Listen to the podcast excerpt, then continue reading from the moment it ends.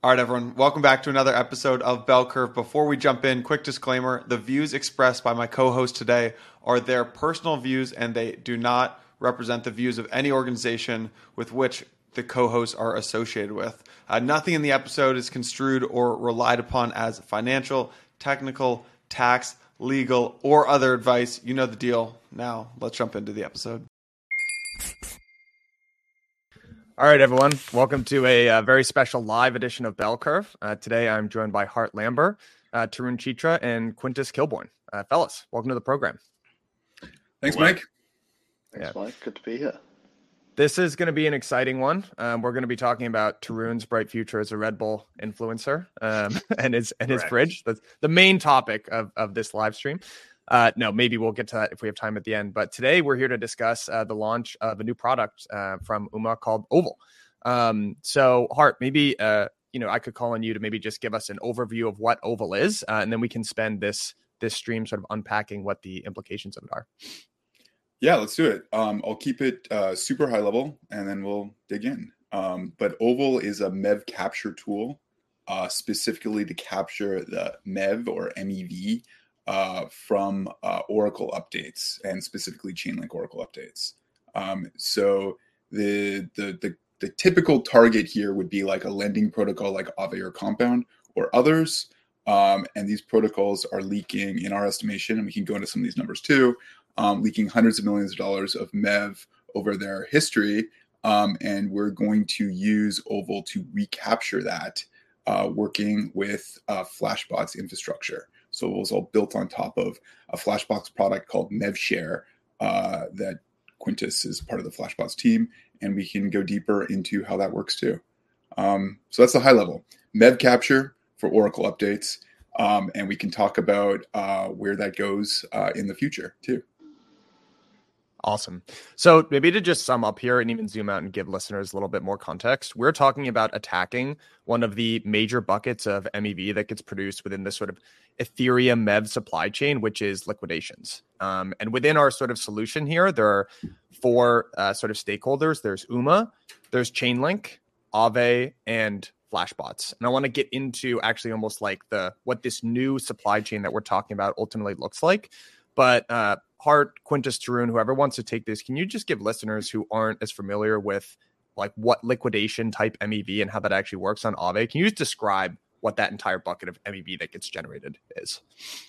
Yeah, should we do the um should we Quintus, should you do the one sentence uh, or two sentence description of what MEV is anyways and whether we're going to call it MEV or MEV? We should also answer that debate. I'm a MEV guy. I'm a MEV guy. Um, a, a one sentence description of what MEV is. I feel like I'm going to have to use many commas and ands. Um, but MEV is is um, the most basic definition is it's, it's value that a block producer, right, miner originally, now like validators indirectly can extract from sort of influencing the ordering or inclusion or exclusion of, of transactions.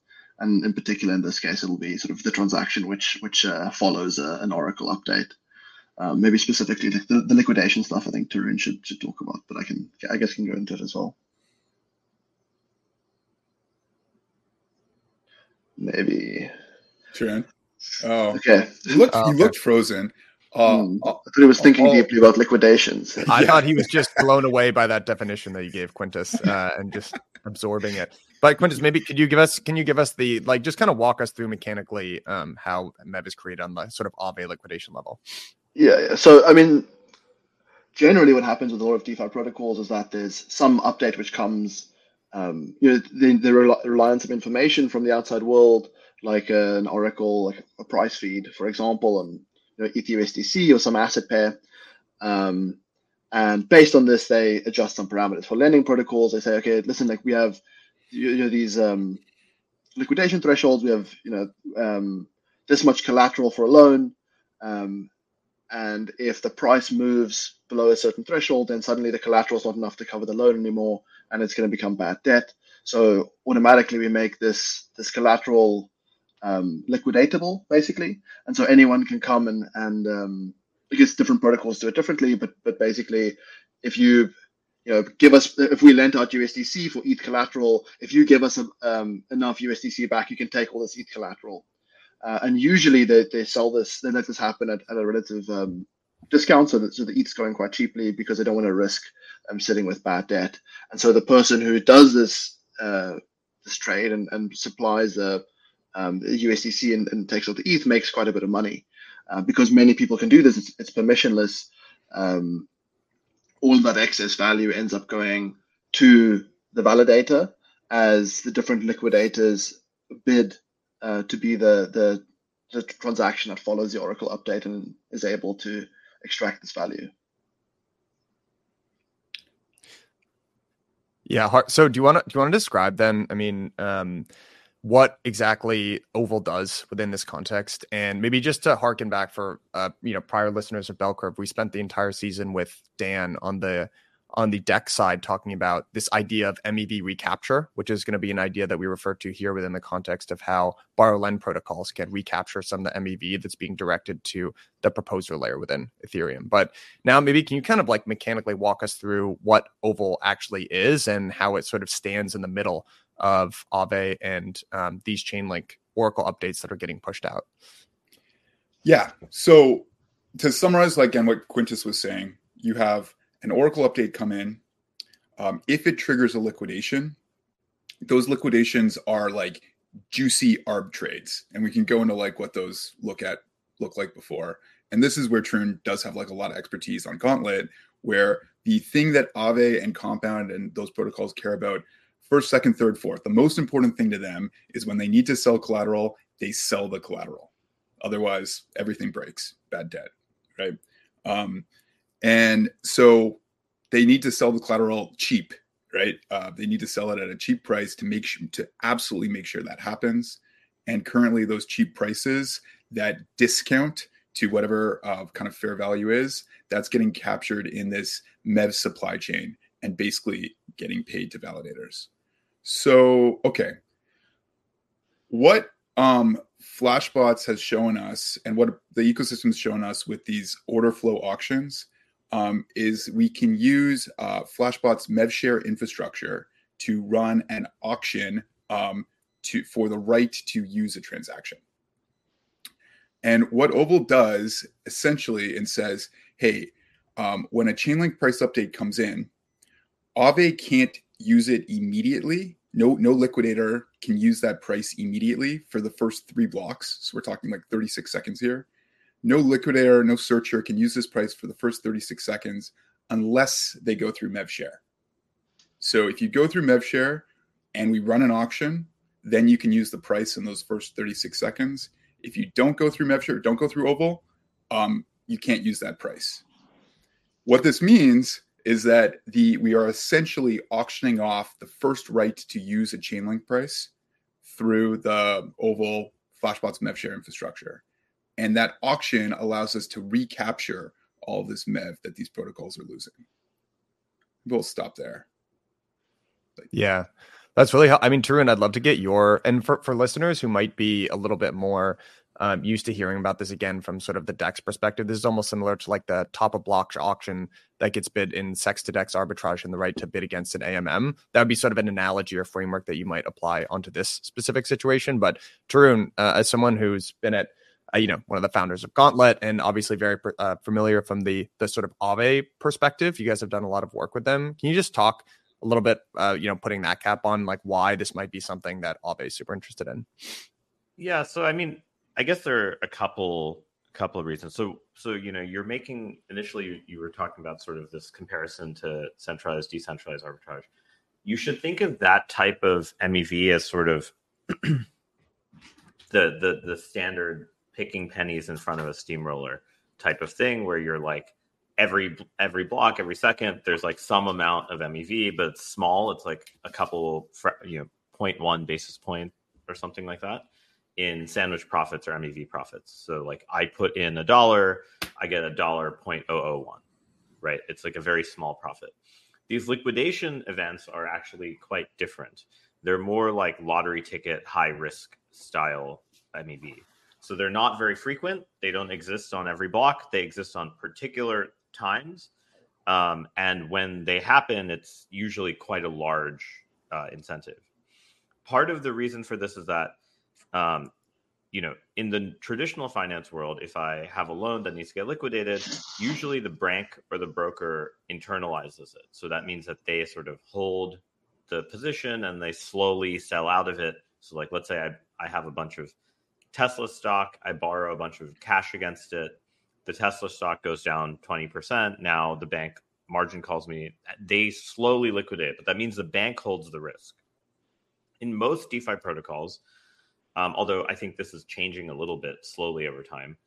Uh, the protocols themselves, especially the ones from 2019 and 2020, when there was no on-chain liquidity, can't hold positions. They, you, you, should basically think of them as like they can't hold negative positions, like lossy positions, which you know people call bad debt, but it, it's sort of it's sort of a weird thing because it it, the debt is floating price, so the price could go back and suddenly it's good debt. So I, the bad debt thing is is a pet peeve of mine of of uh, crypto people not paying attention to what you know what the the thing is and instead giving it a meme name. Um, and anyway, so the idea is if you can't hold risk, you need to fire sell, as as kind of Hart saying. So the question is like, how do you choose how much of a discount you give and like how you know and and one way of thinking about it is like if i give a 1% discount um and there's sort of a you know let let i'm, I'm making up numbers here but this is just for illust- illustrative purposes. Let's say I, I i'm willing to to sell you collateral at a 1% discount to the oracle price and there is a you know 50% chance of there being a 90% drop in the asset and a or sorry a 50% chance of a 50% drop and then and a 1% chance of a 90% drop in the case where i have the 90% drop that 1% incentive won't be sufficiently high because there's a lot of volatility in the asset there's likely not going to be much liquidity at that time um, and so what you're really trading off is like probability of bad debt which is based on probability of a really tail event where there's no liquidity versus um, you know, being cheap, like not not having the lenders lose much money on this liquidation.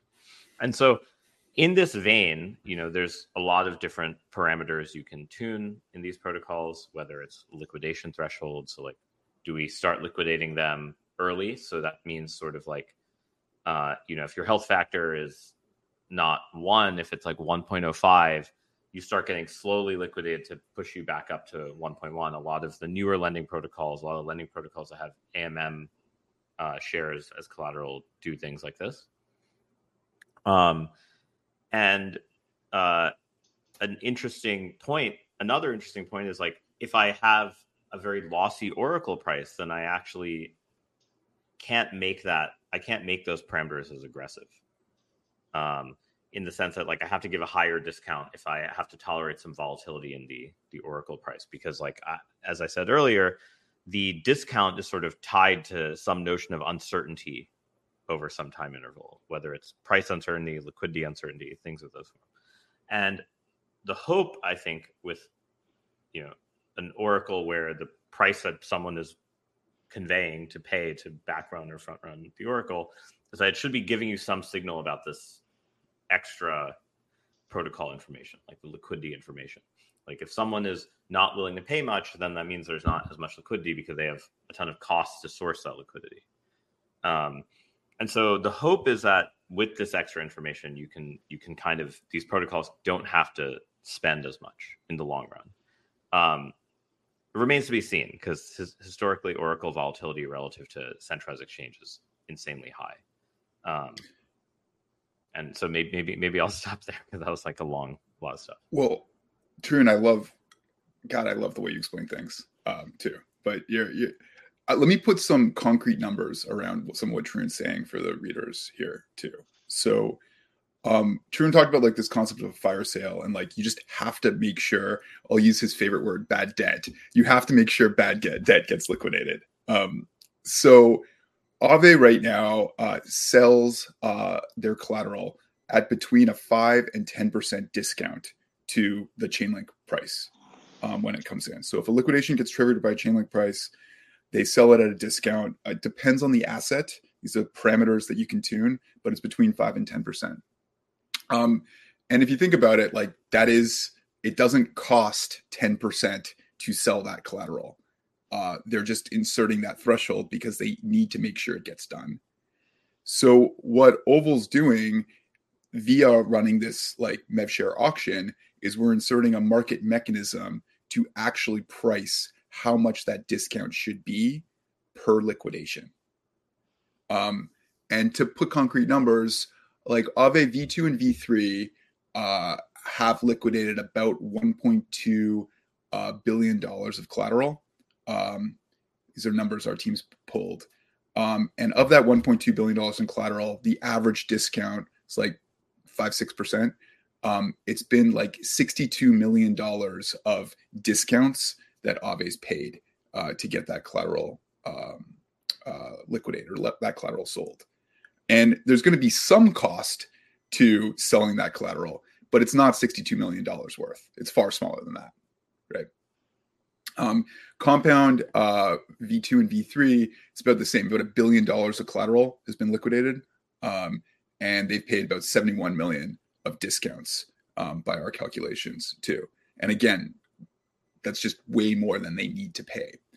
So the entire concept here is now we get more price information, more signal by running this auction, this competitive auction that searchers bidding for how much they want to buy this discounted collateral for.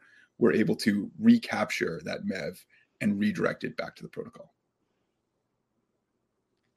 Okay, that's that's really helpful. It's basically just to like sum up and even just you know five year old type language from the Aave perspective. There's an imperative to liquidate you know, if we want to call it bad debt, pricey, whatever, whatever we want to call it, we don't want to be on the hook for this position.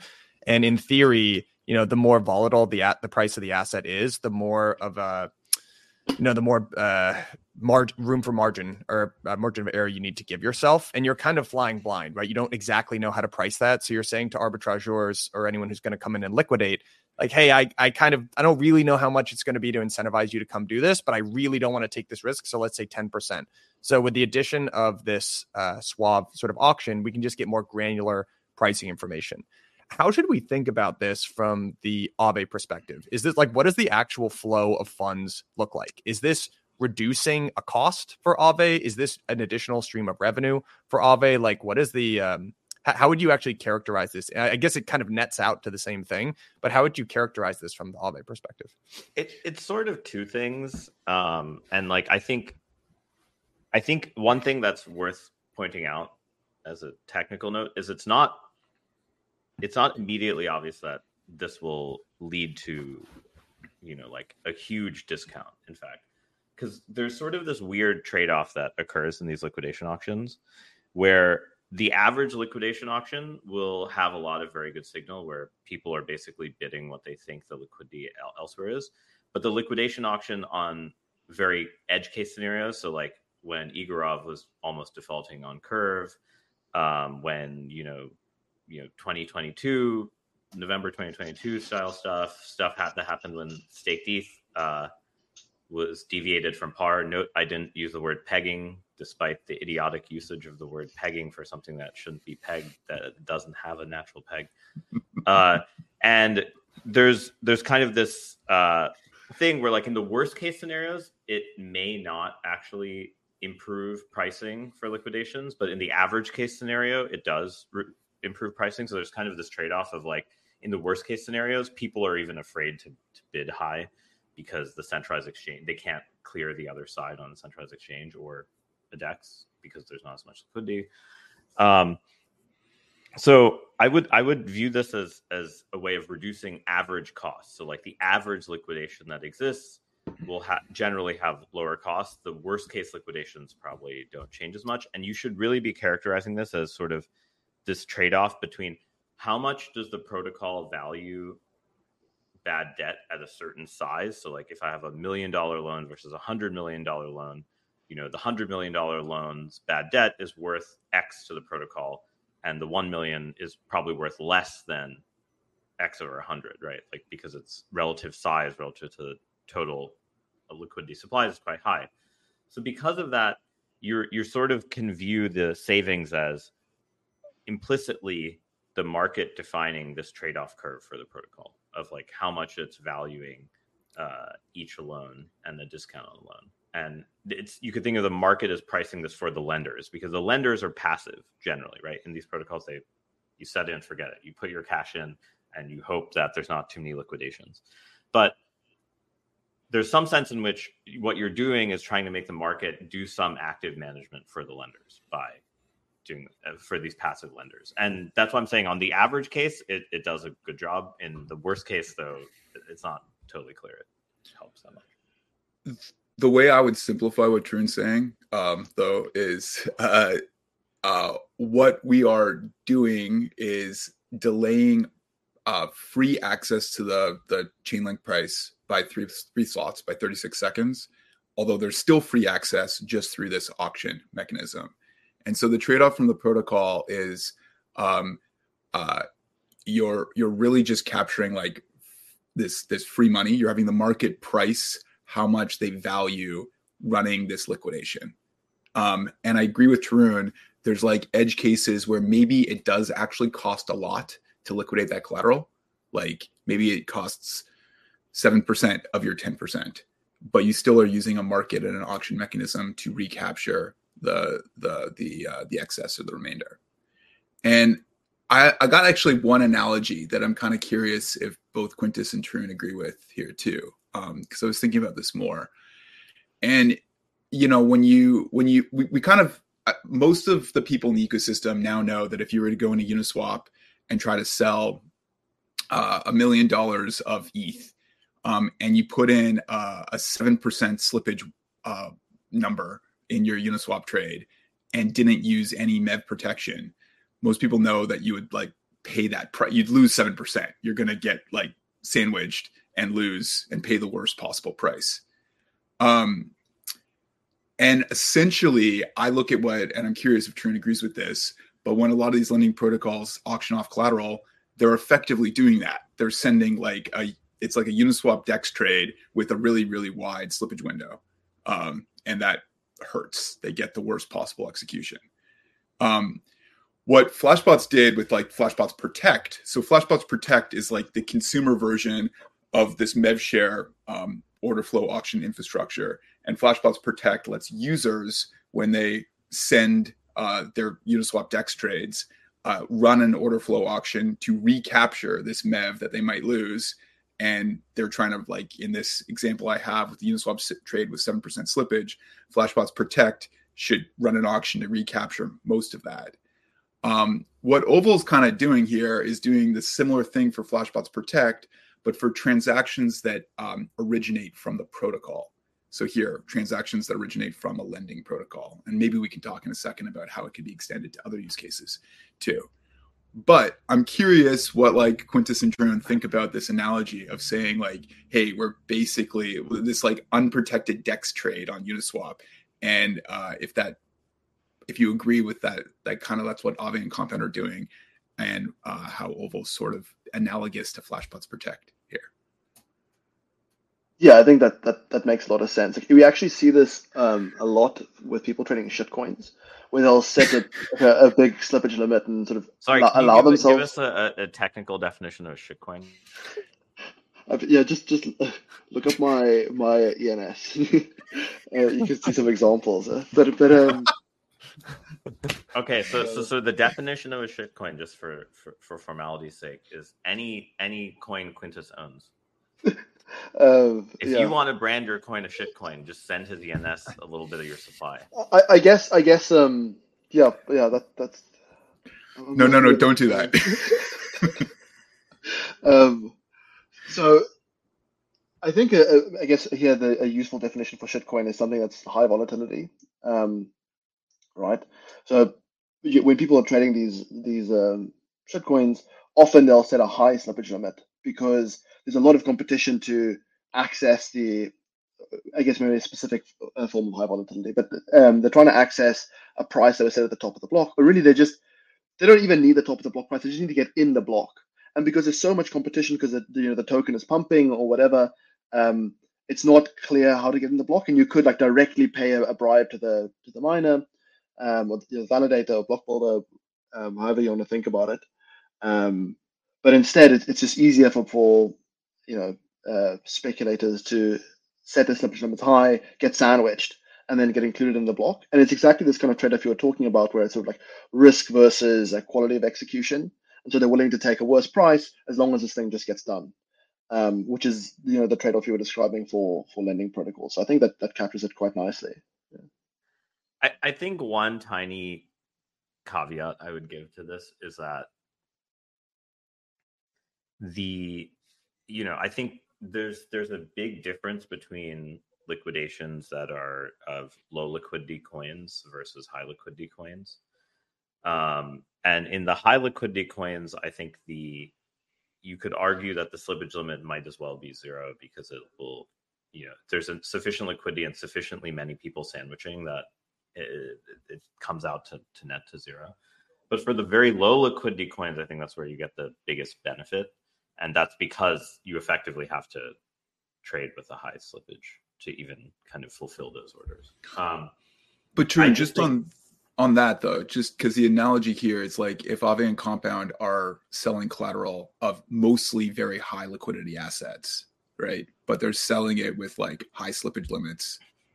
That's it, they they are they are selling it with high slippage limits, but I, I think again the problem is you're picking a, a static sell rate for something that depends on market conditions, right? And like yep. arguably yeah. the point of the auction is to try to correct that. Um, yeah, you could think of the. Or- okay. uh, sorry, Tarun.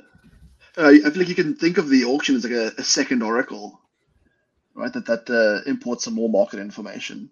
So you you yeah. get the yeah you get the Chainlink oracle saying oh you know you should probably liquidate, and then you're doing another check like okay but at, at what rate should I liquidate basically.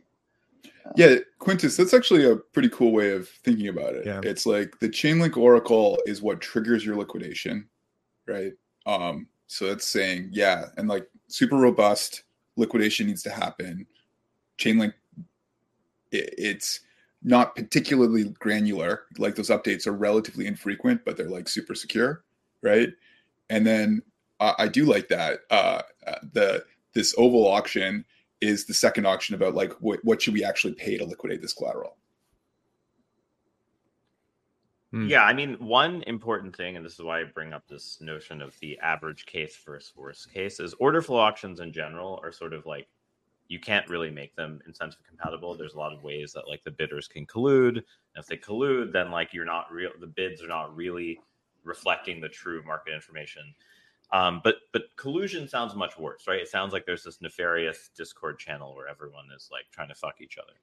Um, it's a little less like that. It's more oftentimes they're colluding indirectly. The cost of liquidity just went up, so they're all lowering their bids because they went on Binance and they can't sell anything.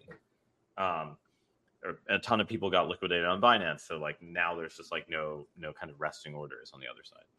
Um, so there's a, a, a sense in which these types of mechanisms are good as a second oracle when people are reporting close to truthfully what they what they see.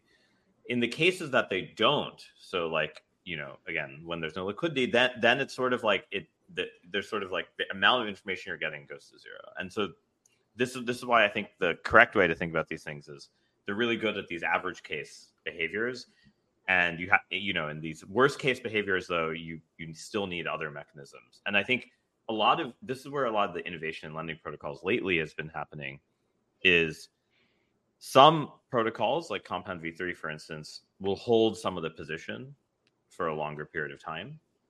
Um, and then if you look at some of the the other lending protocols like the morphos of the world Ajna, etc they actually are willing to tolerate some amount of quote bad debt for some amount of time uh, indirectly, and they kind of do can kind of do this type of more passive thing where they wait and see, hey, will the market correct before we immediately sell? Because one sort of problem for these protocols is the time that they are forced selling, even at a discount, is also the time the market is going down. So they they could cause this spiral effect, right? Like they sell, cause price go down, cause other liquidations happen, right? That that's like the worst case. You know, that's Maker Black Thursday type of thing, right? Um, but the uh, I think the idea of this like holding positions longer piece, I think in a lot of ways that is one of the things that you know in the new new lending protocols you're seeing a lot of like you know kind of interesting takes on liquidation mechanisms that that do that where the protocol holds more risk and i think there's kind of this this two pronged approach of things like improving the the true price dynamically by having market participants convey it plus also having the protocols hold some risk on their own um, is probably like the the future in the long run Hmm. So I want to I want to uh, sort of drill down here and and tie off the the sort of benefit from the Aave protocol perspective, but also like the Aave users perspective, and then um, I want to kind of zoom out and and focus on this this uh, trend of protocols recapturing the the MEV that they generate.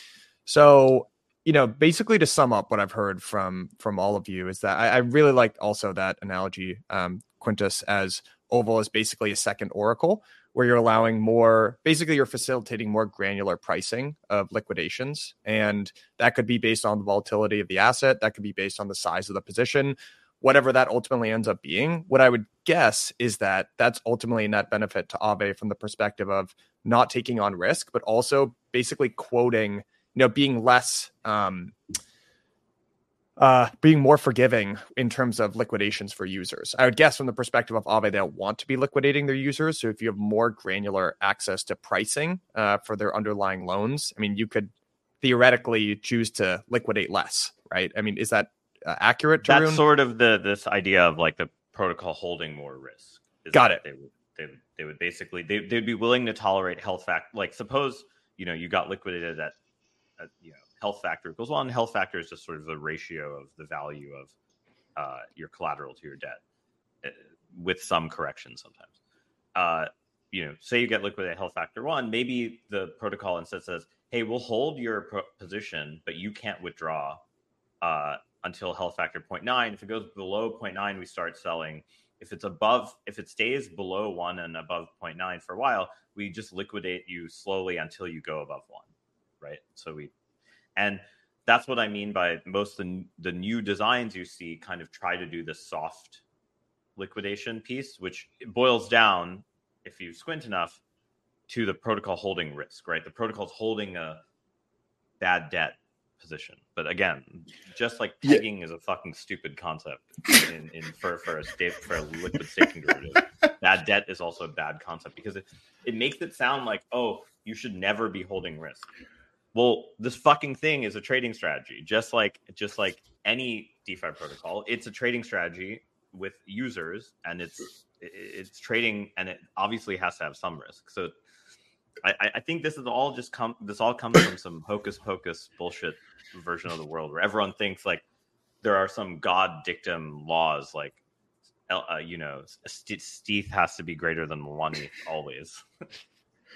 Uh, you're making me you're making me more likely to say bad debt now.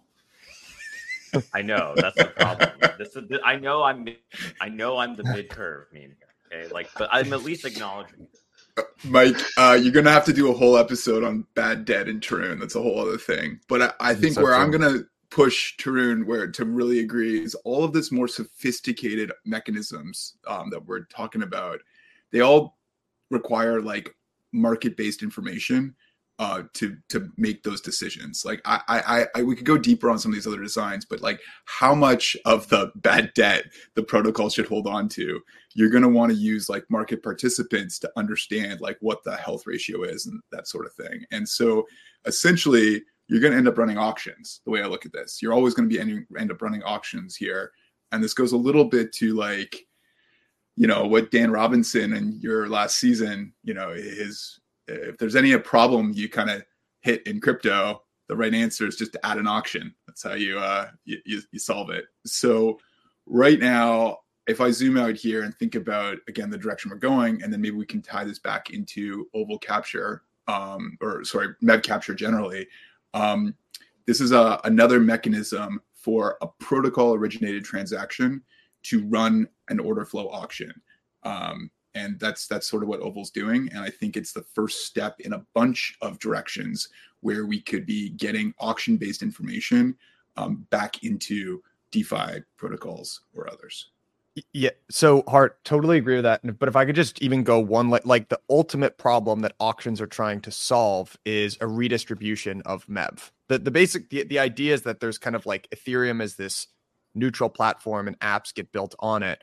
And these apps create a lot of MEV of extractable value. And if you look at the way that the supply chain in Ethereum is set up today, you know, if you tried to look at um, who ultimately is maybe getting paid too much and extracting a disproportionate amount of that value, I think what most people in that are close to that supply chain would say is ultimately it's the proposer, right? So from the perspective of someone like could be Uniswap, could be Aave, could be an NFT trading platform, whatever it is, the creators of these inefficiencies that ultimately end up getting arbed out, that you can make a really strong argument that that value should flow back either to the protocol or to the users who frankly been getting a pretty poor U- UX experience for a really long time. And so I, th- I, think that's why something like MevShare and Suave is exciting because the auctions are the mechanism of redistributing that value away from proposers.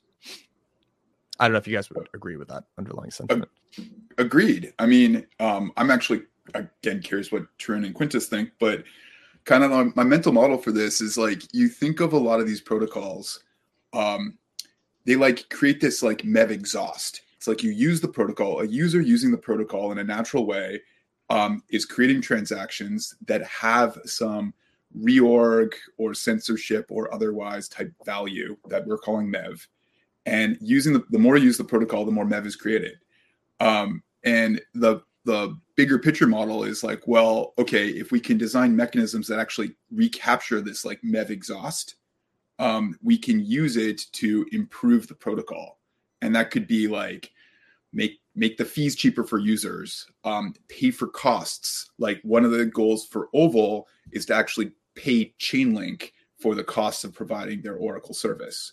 Um, uh, or you can imagine like you use the oval rev in Aave to uh, lower or um, reimburse gas fees for using the Aave protocol. We like made it better.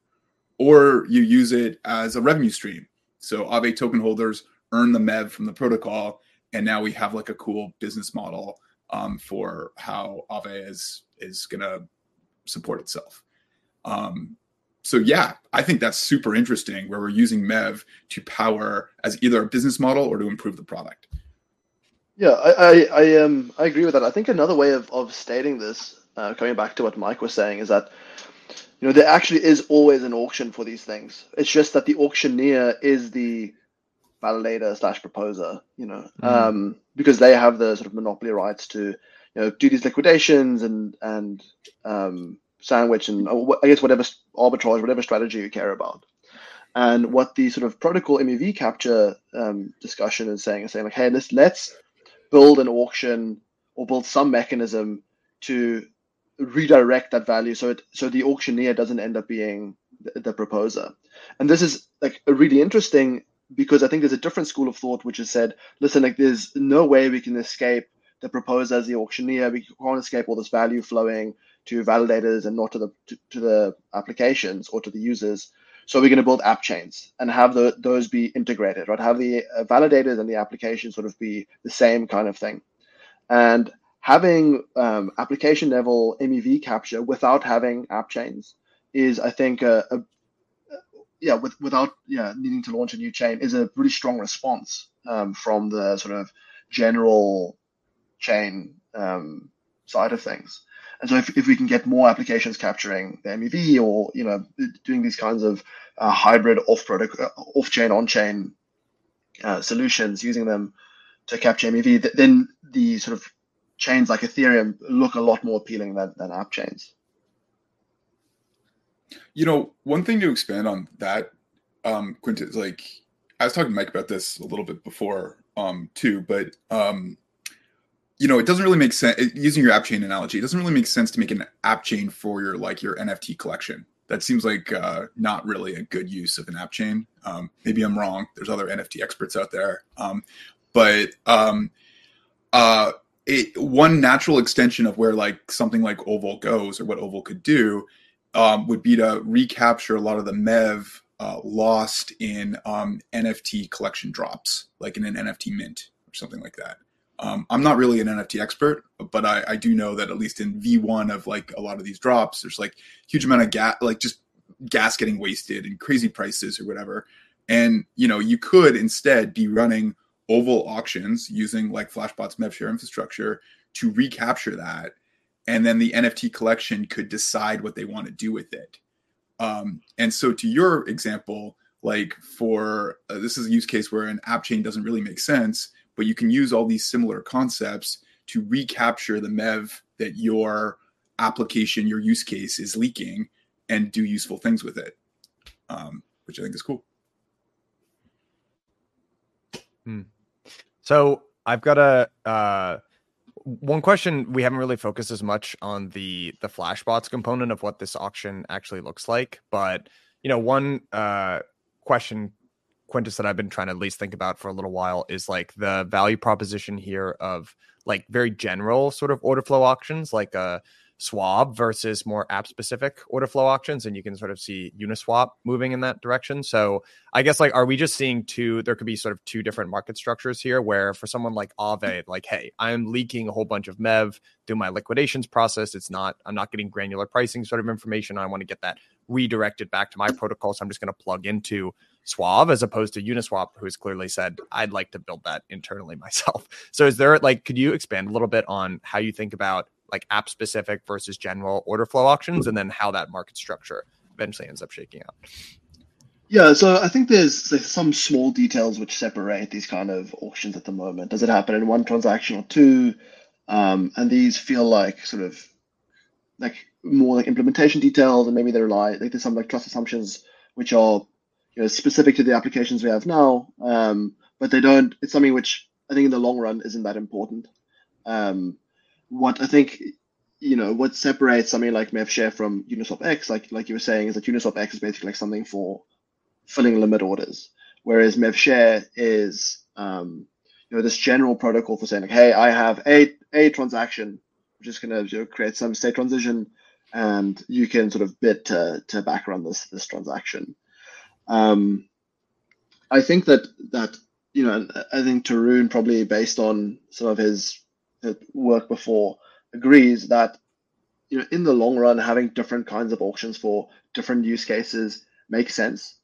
Um, and in some sense, that's what, what Oval is doing. They're saying, okay, listen, we, we have a specific kind of um, auction for for um, you know blending protocols. Yes, we're using this general MevShare platform. But okay, we're going to add some details in where after 36 seconds or after some you know parameter um, that the protocol can choose, the auction sort of terminates. And if we you know didn't send the unlock transaction that that uh, people are trying to backrun, then everything goes back to normal and the and the and the um, the protocol is safe and, and you know the the bad debt can be liquidated.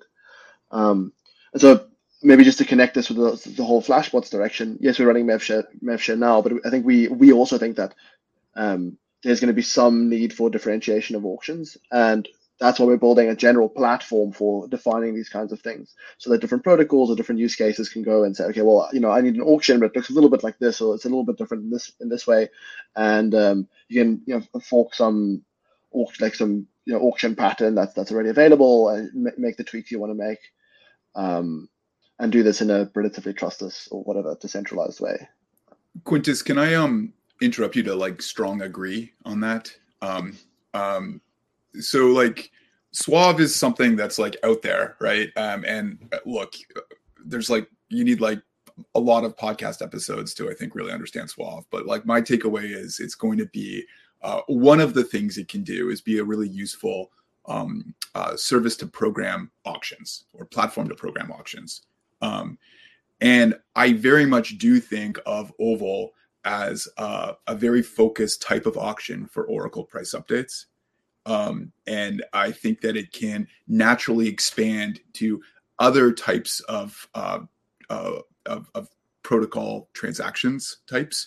Um, uh, and I think it's a very cool like example of uh, an example you can use today um, and start integrating today for uh, the types of specialized auctions that something like Suave might support in the future.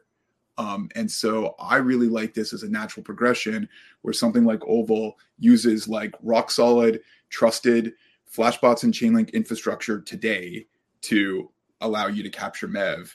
And it can be a little bit of a preview to the types of specialized auctions that you're able to run on Suave in the future. Um, and so I, I think that's kind of cool. Um, so I, I guess I'll, I'll, yeah. I'll, instead of um, giving a chorus of agreement, I will give the, the take the dialectic and also give the the ne- the, the negative case. Um, so I think for Oracle auctions, it makes a ton of sense. Um, there is sort of a notion of like a bounded payoff that you can expect, right? You kind of know the absolute best payoff you can get. So you sort of also know a lot about how people, you know, if I looked in hindsight at like, are people cheating? Are they colluding? It's actually very easy to attribute that they did that. And so there's sort of a nice story that like, hey, I have this measuring stick that I can benchmark people in the future to know if they're bad and I smack them by slashing them or something. Right. The problem is for the most general possible value functions, like you know, the most general possible payoffs when you have tons of uncertainty in the possibility of like what transfers are made, what payments are made between different users, then it becomes much harder. Then these kind of auctions kind of stop working as well and I think, and to some extent, that is sort of the reason you have the intent slash Uniswap X style part of the world, because that is trying to fulfill something where instead of trying to find the optimal sort of payoff, I'm willing to wait longer. And by waiting longer, it, someone can find, you know, something that satisfies my desire to trade something reasonably well.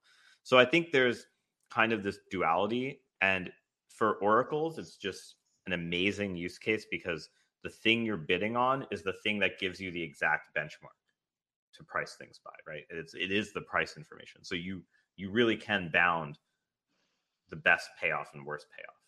Um, but there are examples and i think routing in amms sometimes has some properties like this where that that's much harder to do because people could remove liquidity in front of you. People could and change effectively change the optimal route. People can you know put trap tokens. I mean, I haven't heard so much about this in 2024, but in 2022, there were just so many of these Binance Smart Chain rug pull tokens where like basically they would like fill a liquidity pool with with a, a ton of this token, so it looked like a really good route to take when you're trading tokens.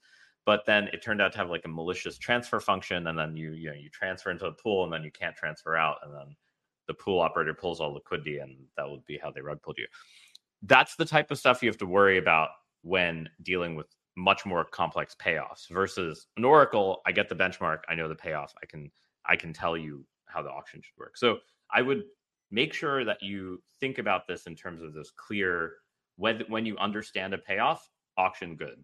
When you have a lot of uncertainty in the payoff auction bad. And that's that's like my dumb you know left curve or description of what i think the trade-off is.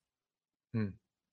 I, that's a that's a good thing to keep in mind. Uh, Hart, me, I know we we've got to close down here pretty soon. So obviously, you know, Oval is, is extremely relevant for sort of borrow lend protocols like Aave today. But can you give us a sense of who else this applies to? Maybe that would be slightly less obvious. Like could be NFT platform, something like that. You mentioned um, being able to recapture some of the MEV that leaks, like during a mint or something like that. But uh, just trying to give a sense for folks who might be listening and working at these protocols, like where else this might apply. Yeah, so um, I think there's kind of two directions to go here. Um, first direction is anyone that uses like a Chainlink price feed, um, and then of that, there's like L1 versus like L2 stuff. So if you use a Chainlink price feed on L1, Oval you should consider using today. You should come talk to us about the use case. So the major use cases there are like the lending protocols like Aave and Compound and all the other ones. Um, but there are others. So Chainlink price feeds that are leaking MEV information Oval can capture on um, Ethereum mainnet today. Um, I think uh, capturing this type of uh, Oracle MEV on L2s is very interesting. That's like something we're actively researching.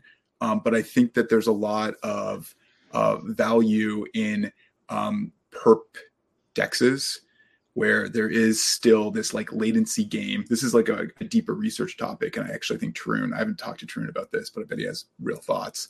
Um, where uh, the the trading prices of these perp dexes and the actual real price on Binance, there is some latency or some gap in there. And that is a form of MEV or arbitrage um, that's getting lost. And I think there's kind of really cool ways uh, to think about how you could capture that. So that's one direction that I think Oval gets excited about how to um, capture MEV from Chainlink price updates on L2s.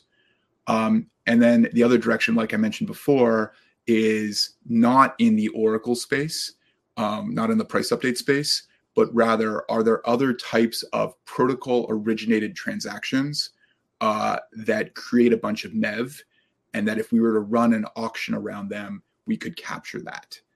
Um, and the ones that come to mind, obviously, here are like um, like NFT drops, where there's some transaction that originates from uh, a protocol that is leaking MEV.